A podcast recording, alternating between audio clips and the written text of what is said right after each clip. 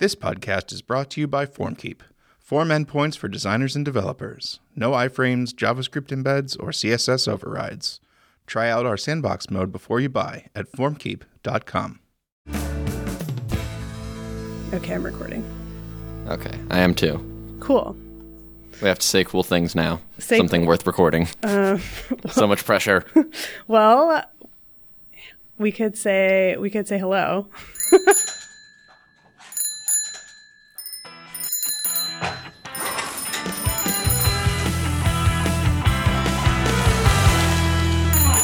Hi, Sean. Hi, Lila. Nice. You got it. You got it. Um, yeah, I was saying earlier that in a lot of cultures, it's pronounced Layla, so I'm used to people calling me Layla, and I'm I'm pretty cool with it. I think I've just randomly switched back and forth every time every time we've interacted over the last couple of years.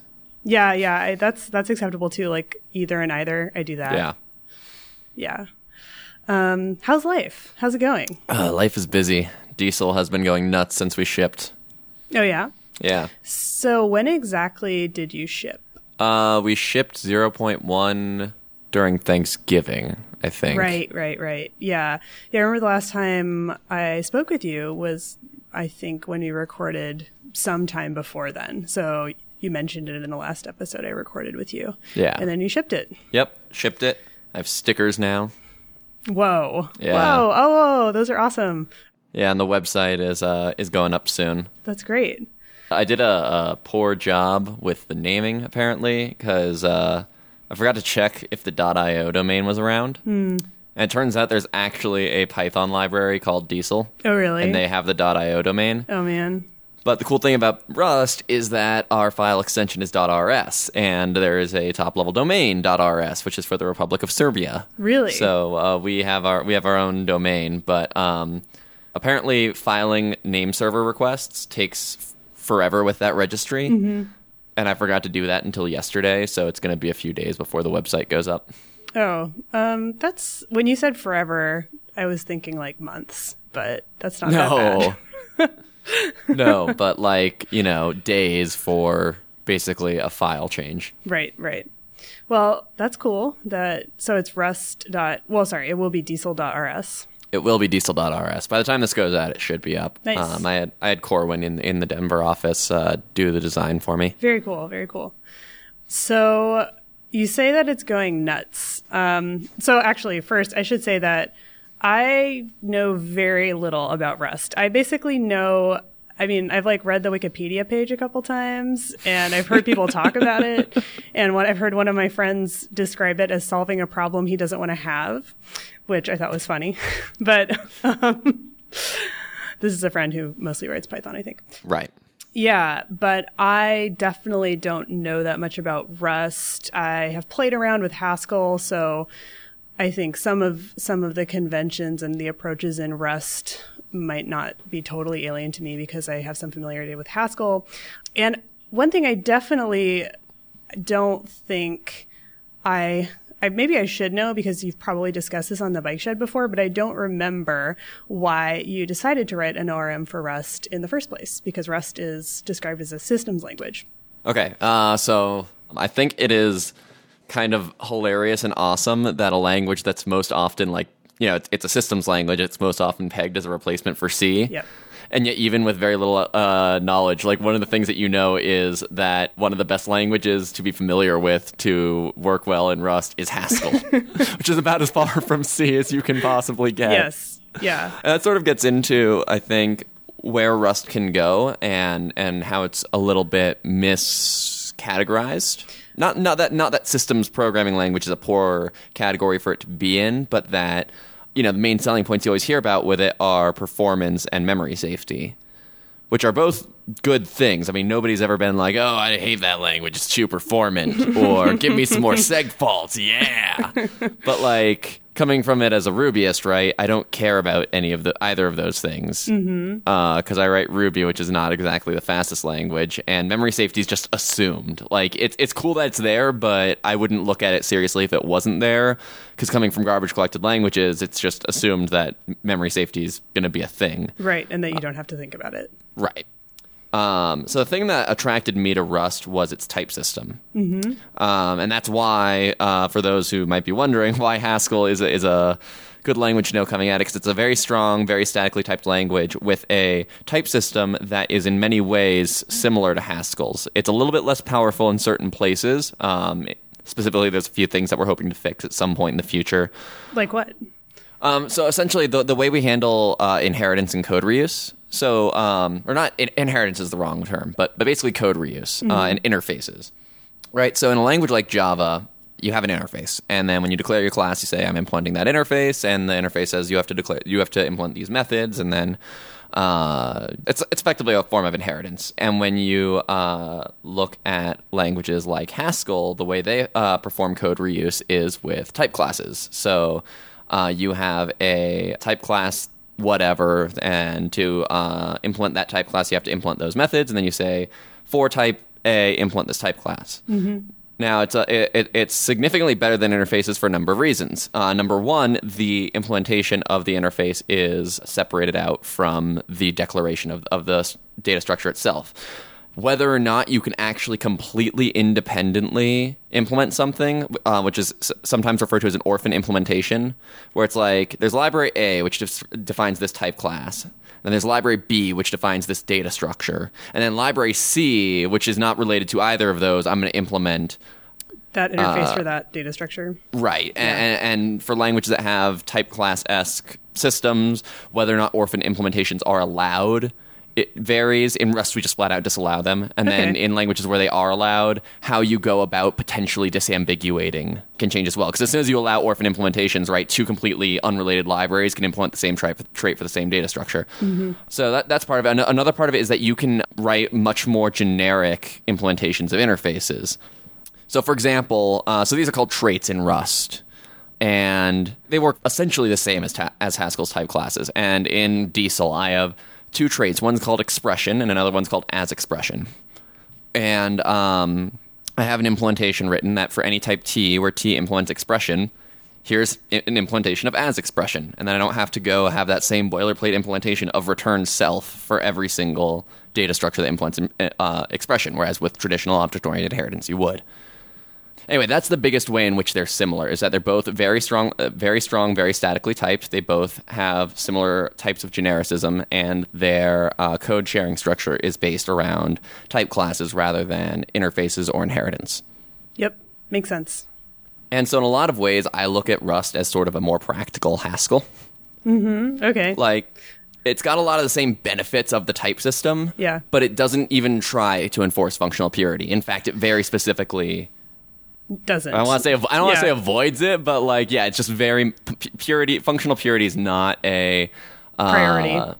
priority of Yeah. this, and Yeah, that's something I noticed too. Is that it's it's always described as multi-paradigm, and that you know it can be as object-oriented as you oriented as you want, but it is also functional. So that that also sounds kind of overwhelming. Like, how do you write Rust correctly? well, I mean, how do you write Ruby correctly? fair, fair. Yeah. Because you could say the exact same thing about Ruby. yeah. No, you're right. You're right. It does map, you know. Yeah. So there's a number of things. I mean, the standard library for first of all is just is, pu- is written in pure Rust, and a lot of the uh, paradigms for like correct Rust have been established through In that code base. Yeah, in, the, in that code base, and and the other thing is ob- object orientation and uh, and functional programming. I don't think those two things are in any way like at odds with each other. Yeah, they it's not that you have to have one or the other. Right. They don't need to be mutually exclusive. And Rust isn't so much object oriented in that it has syntactic sugar that lets it pretend that it's object oriented, Hmm. but it's only really object oriented in the sense that you can do thing dot method. But that's just sugar for going and finding nested under the same namespace a function that takes self as the first argument. Mm-hmm.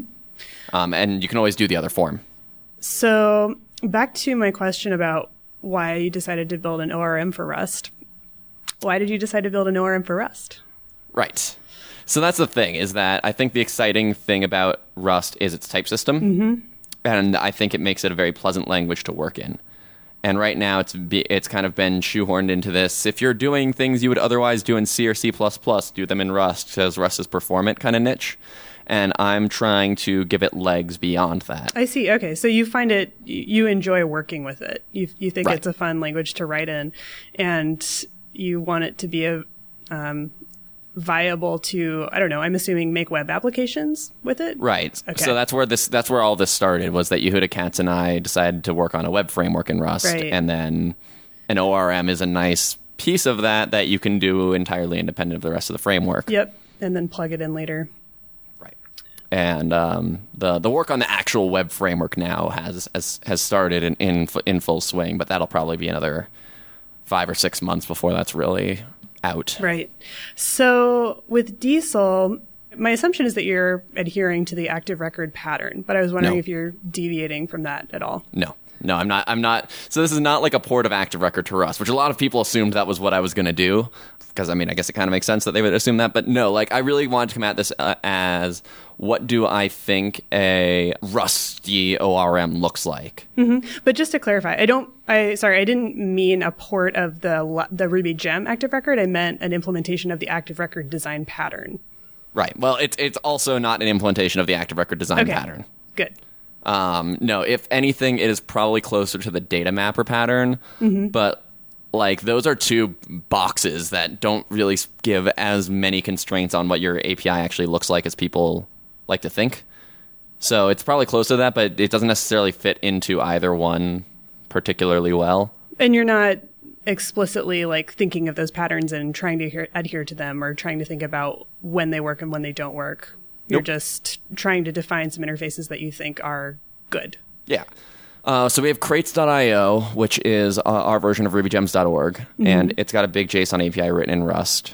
And it's actually a surprisingly large app, and it's very old and has a lot of code that could use some heavy refactoring. But I've sort of used that as my fake, you know, use case to try and, and examine what these design choices end up meaning in a real world app that isn't just me going and building a blog with it. Because I can do that, but that's not going to give me, and I'll and I'll end up with Rails basically. Like it'll be really really good to get started, but I'm more interested in a thing that is pretty good to get started, but is really good for long term maintenance and um, abstracting over it in interesting ways.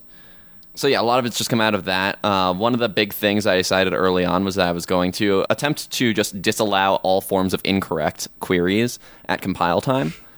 So a lot of it comes from like, can I prove that this is correct? Because it it become it takes a lot more time than to to write a lot of these things once you once you're working not not to use Diesel but to make Diesel. Because once I've said I'm going to disallow incorrect queries, well now I have to go prove that any any correct queries are in fact correct. Right. So how's that going? Good. I mean, we have a uh, so we're at zero point five, or I'm working on zero point five. Mm-hmm.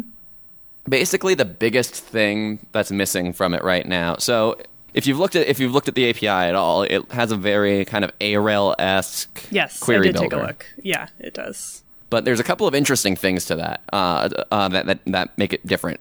Well, so I mean, I mean, number one is just the fact that it actually has guarantees about what you're passing to it. We don't have a bunch of ISA checks, but we do have, uh, uh, which we do have way too much in Arel, um, right? But like, if you try and do where integer column e- equals string value, it will. Or actually, the bad one is string column equals integer value. That will just fail to compile, as Right. opposed to MySQL, uh, which will dump your entire database because it decides to coerce the string. To, the even though it knows that the string column is a string, it decides, eh, I'm going to throw that information away. I'm going to coerce it to this integer over here, and Wow. most strings will coerce to zero. It does that?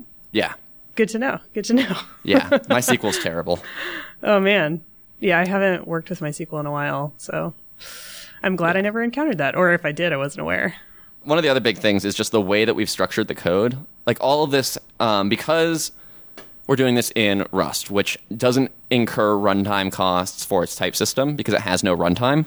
So what ends up happening is if you if you uh, implement a trait, right, and you say I take anything that implements this trait, what you end, and then you're calling methods from that trait. What's actually ending up happening is for every type that's passed into it, by uh, by default, what Rust what the Rust compiler will do is monomorphize that function. So it'll create a copy of that function with the concrete type for every single different type it's called with. Okay, can you define monomorphize? Because I don't know that word. Right. That, that well, that was the second half of it. it. Copy. It just copies the function with the concrete type. okay. So if I say like I can take this with uh, if I have function foo that takes any type that is uh, that implements num, and I call it with an integer, and then I call it again with a float, and then I call it again with a double. Mm-hmm. uh, what the compiler will do is it'll create a function that I mean it'll have a random name, but if we pretended it had a consistent name, it'd be like foo underscore integer, mm-hmm. and then we go find everywhere that I called it with an integer and, re- and replace the call to foo with foo in, underscore integer, and then it'll do the same thing with float and the same thing with double. Got it. Um, and so what that means is that we don't uh, we can then ahead of time know exactly the code that's going to get executed. The polymorphism is gone, and so all the costs that can come from polymorphism are gone. Yep. Which means that the compiler is now free to inline this function and do any other optimizations it wants to. Mm-hmm. Uh, and in particular, our query builder makes extensive uh, use of what are called zero size types. And so a zero size type is very unique in that it is completely useless for anything at runtime. It has no data, it consumes no memory, you cannot do any operations with it. So you, when you can express uh, an idea effectively in entirely zero size types, you're essentially guaranteeing that any cost associated with passing that thing around won't be there at runtime. That sounds good. Um, and so because our entire query builder is built around this, while it may look really high level and give a lot of and give a lot of type guarantees and be really nice for abstracting over and pulling out like what are the equivalent of active record scopes and stuff mm. like that, mm-hmm. what ends up happening is the uh, when when you look at the optimized compiled code, it effectively compiles that whole thing down to a string literal. Okay. So you end up paying no cost for that. That you is greater than if you just hand rolled some SQL. Mm-hmm. That sounds just like a nicer interface and less work than hand rolling the SQL. Yes. Yeah. Well, and then what gets really cool is that because I have all these type guarantees at compile time, I can skip a bunch of checks in the deserialization process that I would normally have to do at runtime. Um, which actually means if you compare Diesel to idiomatic C, not like not like if you wrote the most performant possible C, but if if if you looked at like how you would perform a SQL query in normal C, Diesel will usually actually perform faster because we can eliminate a lot of the checks that you would that you would normally do in your own code because not doing them. So, like, 'cause, for example, since every query is unique and I know exactly the columns that are coming out of it, I don't ever have to go say in the result set, hey, what is the index of this column? I can always just know, oh, user's name is index zero. I don't have to go. I don't have to do that additional step of, of finding uh, finding out which index the the name column was. But that does not prevent my ability to use the same Rust code to deserialize uh, user struct from different types of queries with different orderings. Right.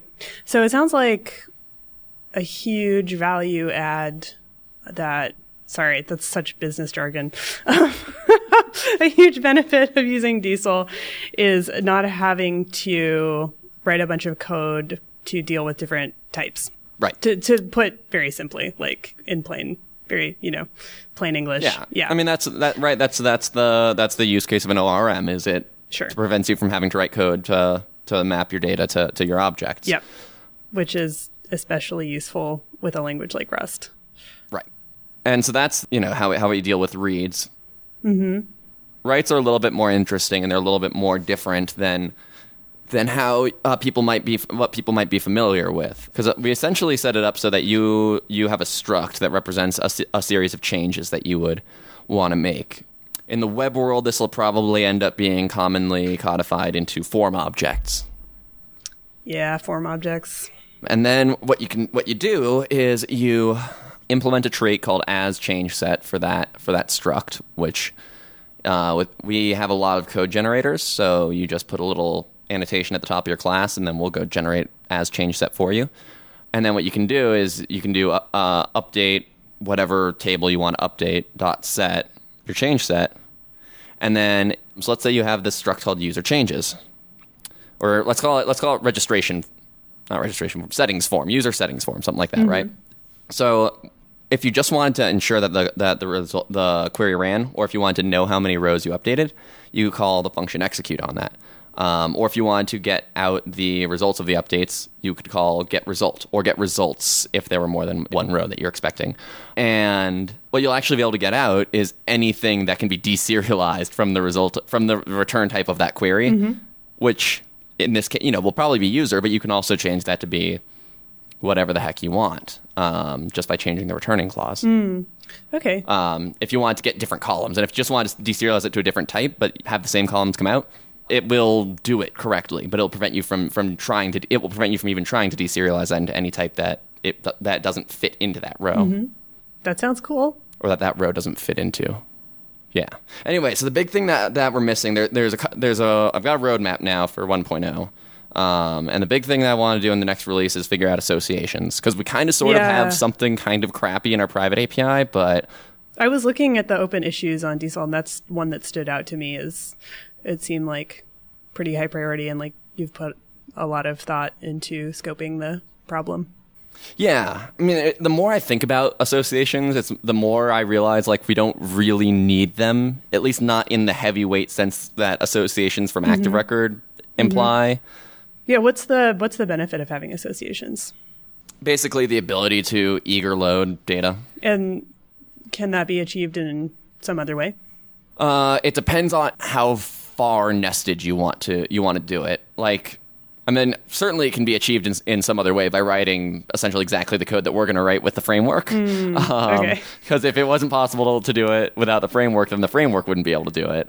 But once you get beyond uh, anything more than like I want a user in all of its posts, it becomes extremely painful and extremely difficult. So if you had, for example, uh, I've got a user, a user has many posts, posts have many comments, right? So if you want to get a user in all of its posts, and then you also want to get all of the comments for all of those posts, that one becomes just a nightmare to write by hand.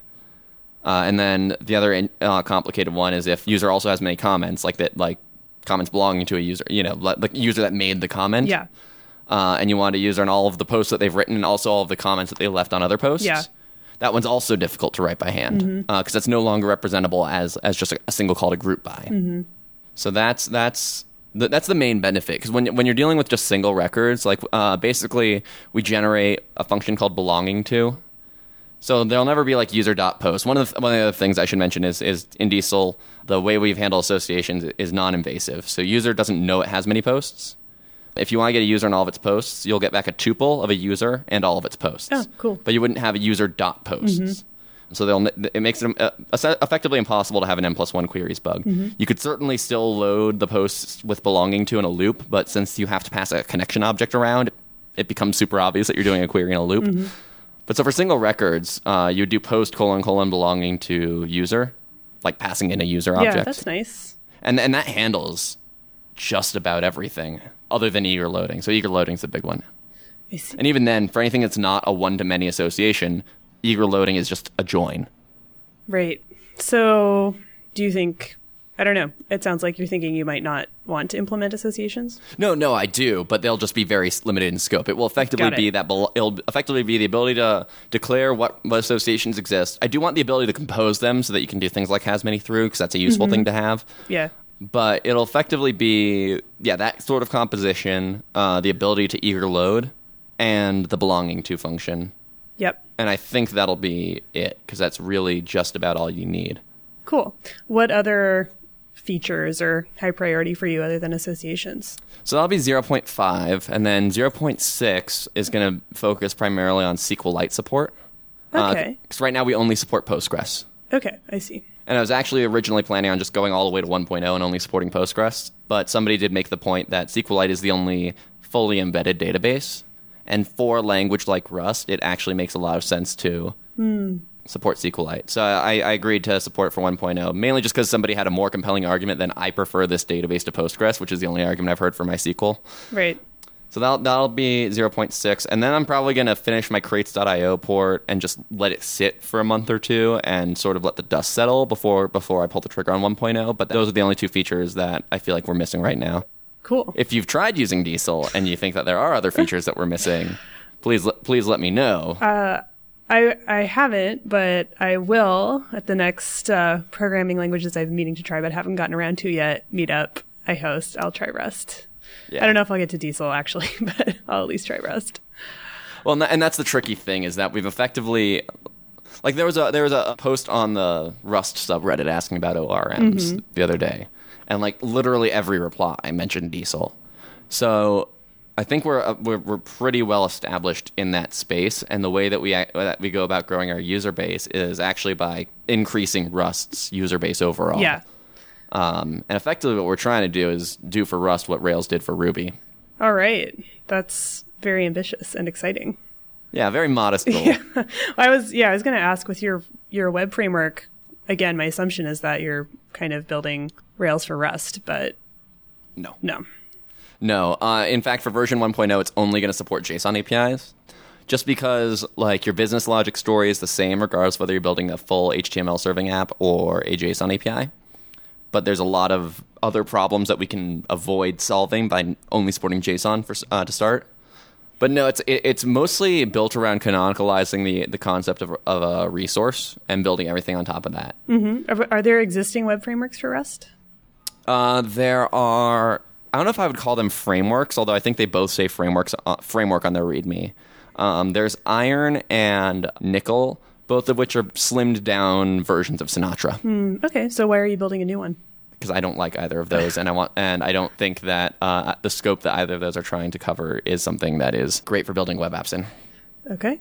They're- you know, they're trying to target more of the like. I don't know if it's necessarily that we have differences in where we are trying to target. I just don't. I don't generally like the APIs that that, that they've come up with, and neither of them focus as much on type safety as I would like. Okay, I see. That makes sense. Yeah. Cool. So you're just starting with a JSON API and then going from there. That'll be that. 1.0 will be effectively only support JSON APIs, but uh, like the general direction is basically if you assumed that if you imagined Rails in a world where the routing DSL only had uh, resource and resources, Yep. you know that's that's kind of the direction we're heading, Yeah. and then we can make a ton of assumptions from that. Yeah. Yeah. That's there's a lot. I don't know. Once I have the API more specifically codified, I'll I'll be able to talk about it in more depth. Yeah, it's very early days. I was like, I have so many questions, but it's just like too early to Yeah. to be talking about the web framework. But yeah, you said another five or six months. Yeah.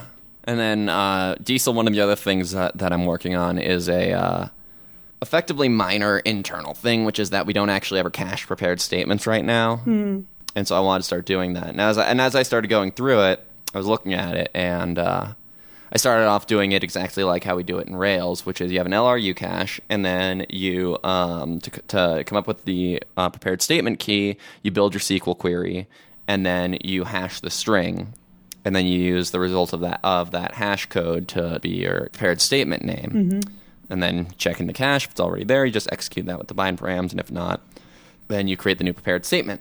Um, and I started to realize with with Diesel that uh, because our query builder is monomorphized, like so be- we don't have an AST, we have a concrete type. Right. So would there be a different query with a different cache key effectively for each different type? Right, but that's the thing is that the type actually uniquely identifies the query. Okay. And I can get a unique identifier for that type without building the actual SQL query. Right. I can I I, uh, I can like just get a number that represents that type uniquely Right, right. in in the type system. And once I do that, this isn't I, I it's not just that our, our query DSL is effectively the same cost as a SQL string. It turns into our query builder becomes cheaper than if you had a SQL string. That's awesome. Because even if you don't have to construct the SQL string, even if it is truly a string literal, it's if you want to use prepared statements, you still have to go through the process of hashing that string. Mm-hmm. And so yeah, we literally just can like replace it with a number statically at compile time. Right. And then um, I just need to b- change our query builder to be two pass because right now we collect the bind parameters and serialize those in the same pass that we are constructing the AST or the, the SQL from the AST. And so when I separate that into two passes, so that I have one function I call to build up a SQL string, and then another function to call to only collect the bind parameters. That means that every single node that doesn't have a bind parameter, that function call gets optimized away because it'll it'll inline it all. And so right, like the the and node We'll say we'll, we'll say go call it uh, on my left side and go call it on my right side but then it'll inline the left side and the right side. And if the inli- if the left side is just like select foo dot bar, I don't know why this would be in it on an and, but you know what I mean, right? like something that ha- if if that if that side of the tree has no bind parameters, then inlining the result of collecting all the bind parameters will be no code. Right.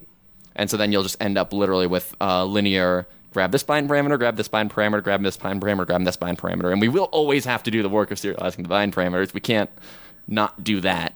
But that effectively makes us theoretically as low cost as you could ever be to actually execute a SQL query because we just know the prepared statement and we do no work other than serializing the bind parameters. Mm-hmm. And so that's effectively what would co- what would come out if you wrote a hyper optimized. I know exactly the name of exactly this query, and I've written my code in such a way that I have a unique thing for every query, and I've prepared all of my statements ahead of time. Like our code becomes a- a- after optimization becomes effectively the, the same ASM that you would that would get generated if you wrote, to my knowledge, what is the most efficient possible way to execute a SQL query. Oh, that's awesome. Yeah, It sounds so satisfying. yeah. So it'll be cool. So we got lots of stuff like that coming out. And then just the user base has started growing. There's uh, at least one company that I know of that's uh, using Diesel for an actual project. Oh, nice. Um, In production. I don't know if it's in production yet, but I mean, presumably the plan is for it to eventually be in production. So it's who else is working on Diesel with you? Who are the other core contributors? Uh, the other two uh, people who I've given commit, a- I've given three people commit access now. Mm-hmm.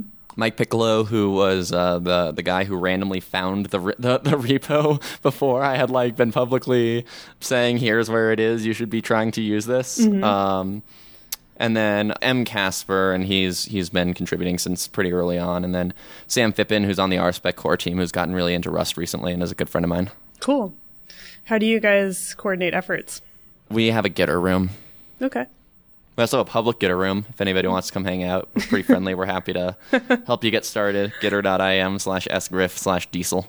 Or Nice. it's just in the README. Cool. Yeah, and it's, I mean, I've been trying to do a good job of like every time I can think of something concrete and actionable that I'd like to do, opening an issue. Yeah, yeah, I saw that. I was like, oh, all these issues are opened by Sean. Yeah. But it means good, that it's there, good. if you are interested in getting involved, like there's a lot of concrete, actionable things that you can try and tackle. nice, other than an implementation for associations. Right. I mean, if you want to go for it, That too. might be cool to run the API by me that you're thinking before maybe before trying to implement it. But hey, if you want if you want to tackle that, by all means, have at it. nice. Cool. Yeah. That's a lot of stuff. How's work? What are you doing at work? Rails. How's that? Good. Uh, we're getting ready for 5.0 to ship. Uh, we just had we just hit a big milestone with Action Cable where we have properly like adapterized it, so it no longer depends on Redis, and we've also removed Event Machine as a dependency. Nice. So we're, we are still deciding if we're going to ship beta 2 or not. Um, the original plan was that we were going to try and ship uh, RC1 on the 1st, and then if there were no issues, then do the final release on the 15th. But because we've had such a big overhaul of Action Cable, we were thinking we might do another beta to let people give that uh, get, try it out and get get a little bit more testing on it before we before we commit to an RC. We also just aren't necessarily going to be ready for an RC. We still have 40 open issues on the milestone. But yeah, so that's been happening, and, and uh, we're we, we've we've passed the feature freeze, so it's all just now fixing bugs that have come out of beta one and any other outstanding bugs that, that we had previously marked as release blockers. Wow. But yeah, so that's all going pretty well. Sounds like a well-oiled machine. Yeah, uh, sure. Well, the way you talk about it, it does. cool. Well, I haven't really been doing anything very interesting, which is why I have a million questions for you because I, I was, yeah, I don't know. There, are, you know, the holidays and whatnot, and um, my client work has just mostly been writing this super standard Rails app, which is fine, but it's just like nothing particularly interesting. Just forms, just writing forms. Yeah. Yeah. Yeah. So it's nice to hear all about Diesel and some about Rails. Yeah, I mean Rails is still a thing. I, I just have less interesting stuff to talk about with Rails because it's mostly just issue triage at this point. Yeah. Yeah, for sure. Rails will start picking up again in a month or two, I think. Once once we ship 5.0 and I have a little bit of a cooldown period, mm-hmm. I've got some interesting stuff for 5.1, and then there's all of the changing our release process that we talked about in the in the episode with Yehuda Katz that we're going to try and implement soon. Awesome. Okay, cool. So should we wrap up? Yes. Show notes for this episode can be found at bikeshed.fm slash 49. As always, if you've enjoyed this episode, please leave us a review on iTunes or share it with your friends. If you have feedback for this episode or any other episode, you can tweet us at underscore bikeshed, email us at hosts at bikeshed.fm, or leave a comment for us on the website. Thanks for listening to the Bike Shed, and we'll see you next time. Awesome.